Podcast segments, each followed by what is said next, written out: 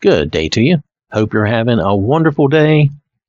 Want to talk to you today about being a royal priesthood. If we look back at Exodus chapter 19, verses 5 and 6, now therefore, if you will indeed obey my voice and keep my covenant, then you shall be a special treasure to me above all people. For all the earth is mine, and you shall be to me a kingdom of priests and a holy nation. These are the words which you shall speak to the children of Israel. So God made this covenant with the children of Israel at Mount Sinai. They were to be a kingdom of priests and a holy nation.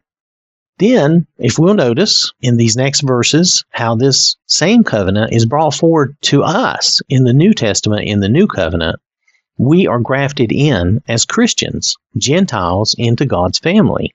It's in 1 Peter chapter 2, verses 9 and 10.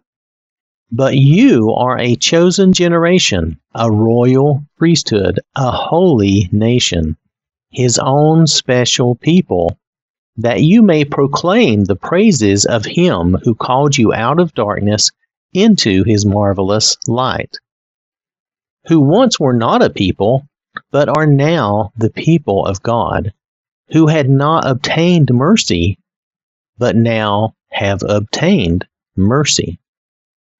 We are also chosen, and we are a royal priesthood, us as Christians. We are a holy nation. Even as we are spread across the globe, we're intermixed in all these countries and nations and different places. We are ourselves separate. We are in the world, but our kingdom, God's kingdom, is not of this world. This also means we must obey God's voice and keep the covenant we have with God through Christ. It is a relationship with God that God wants with us as our Father.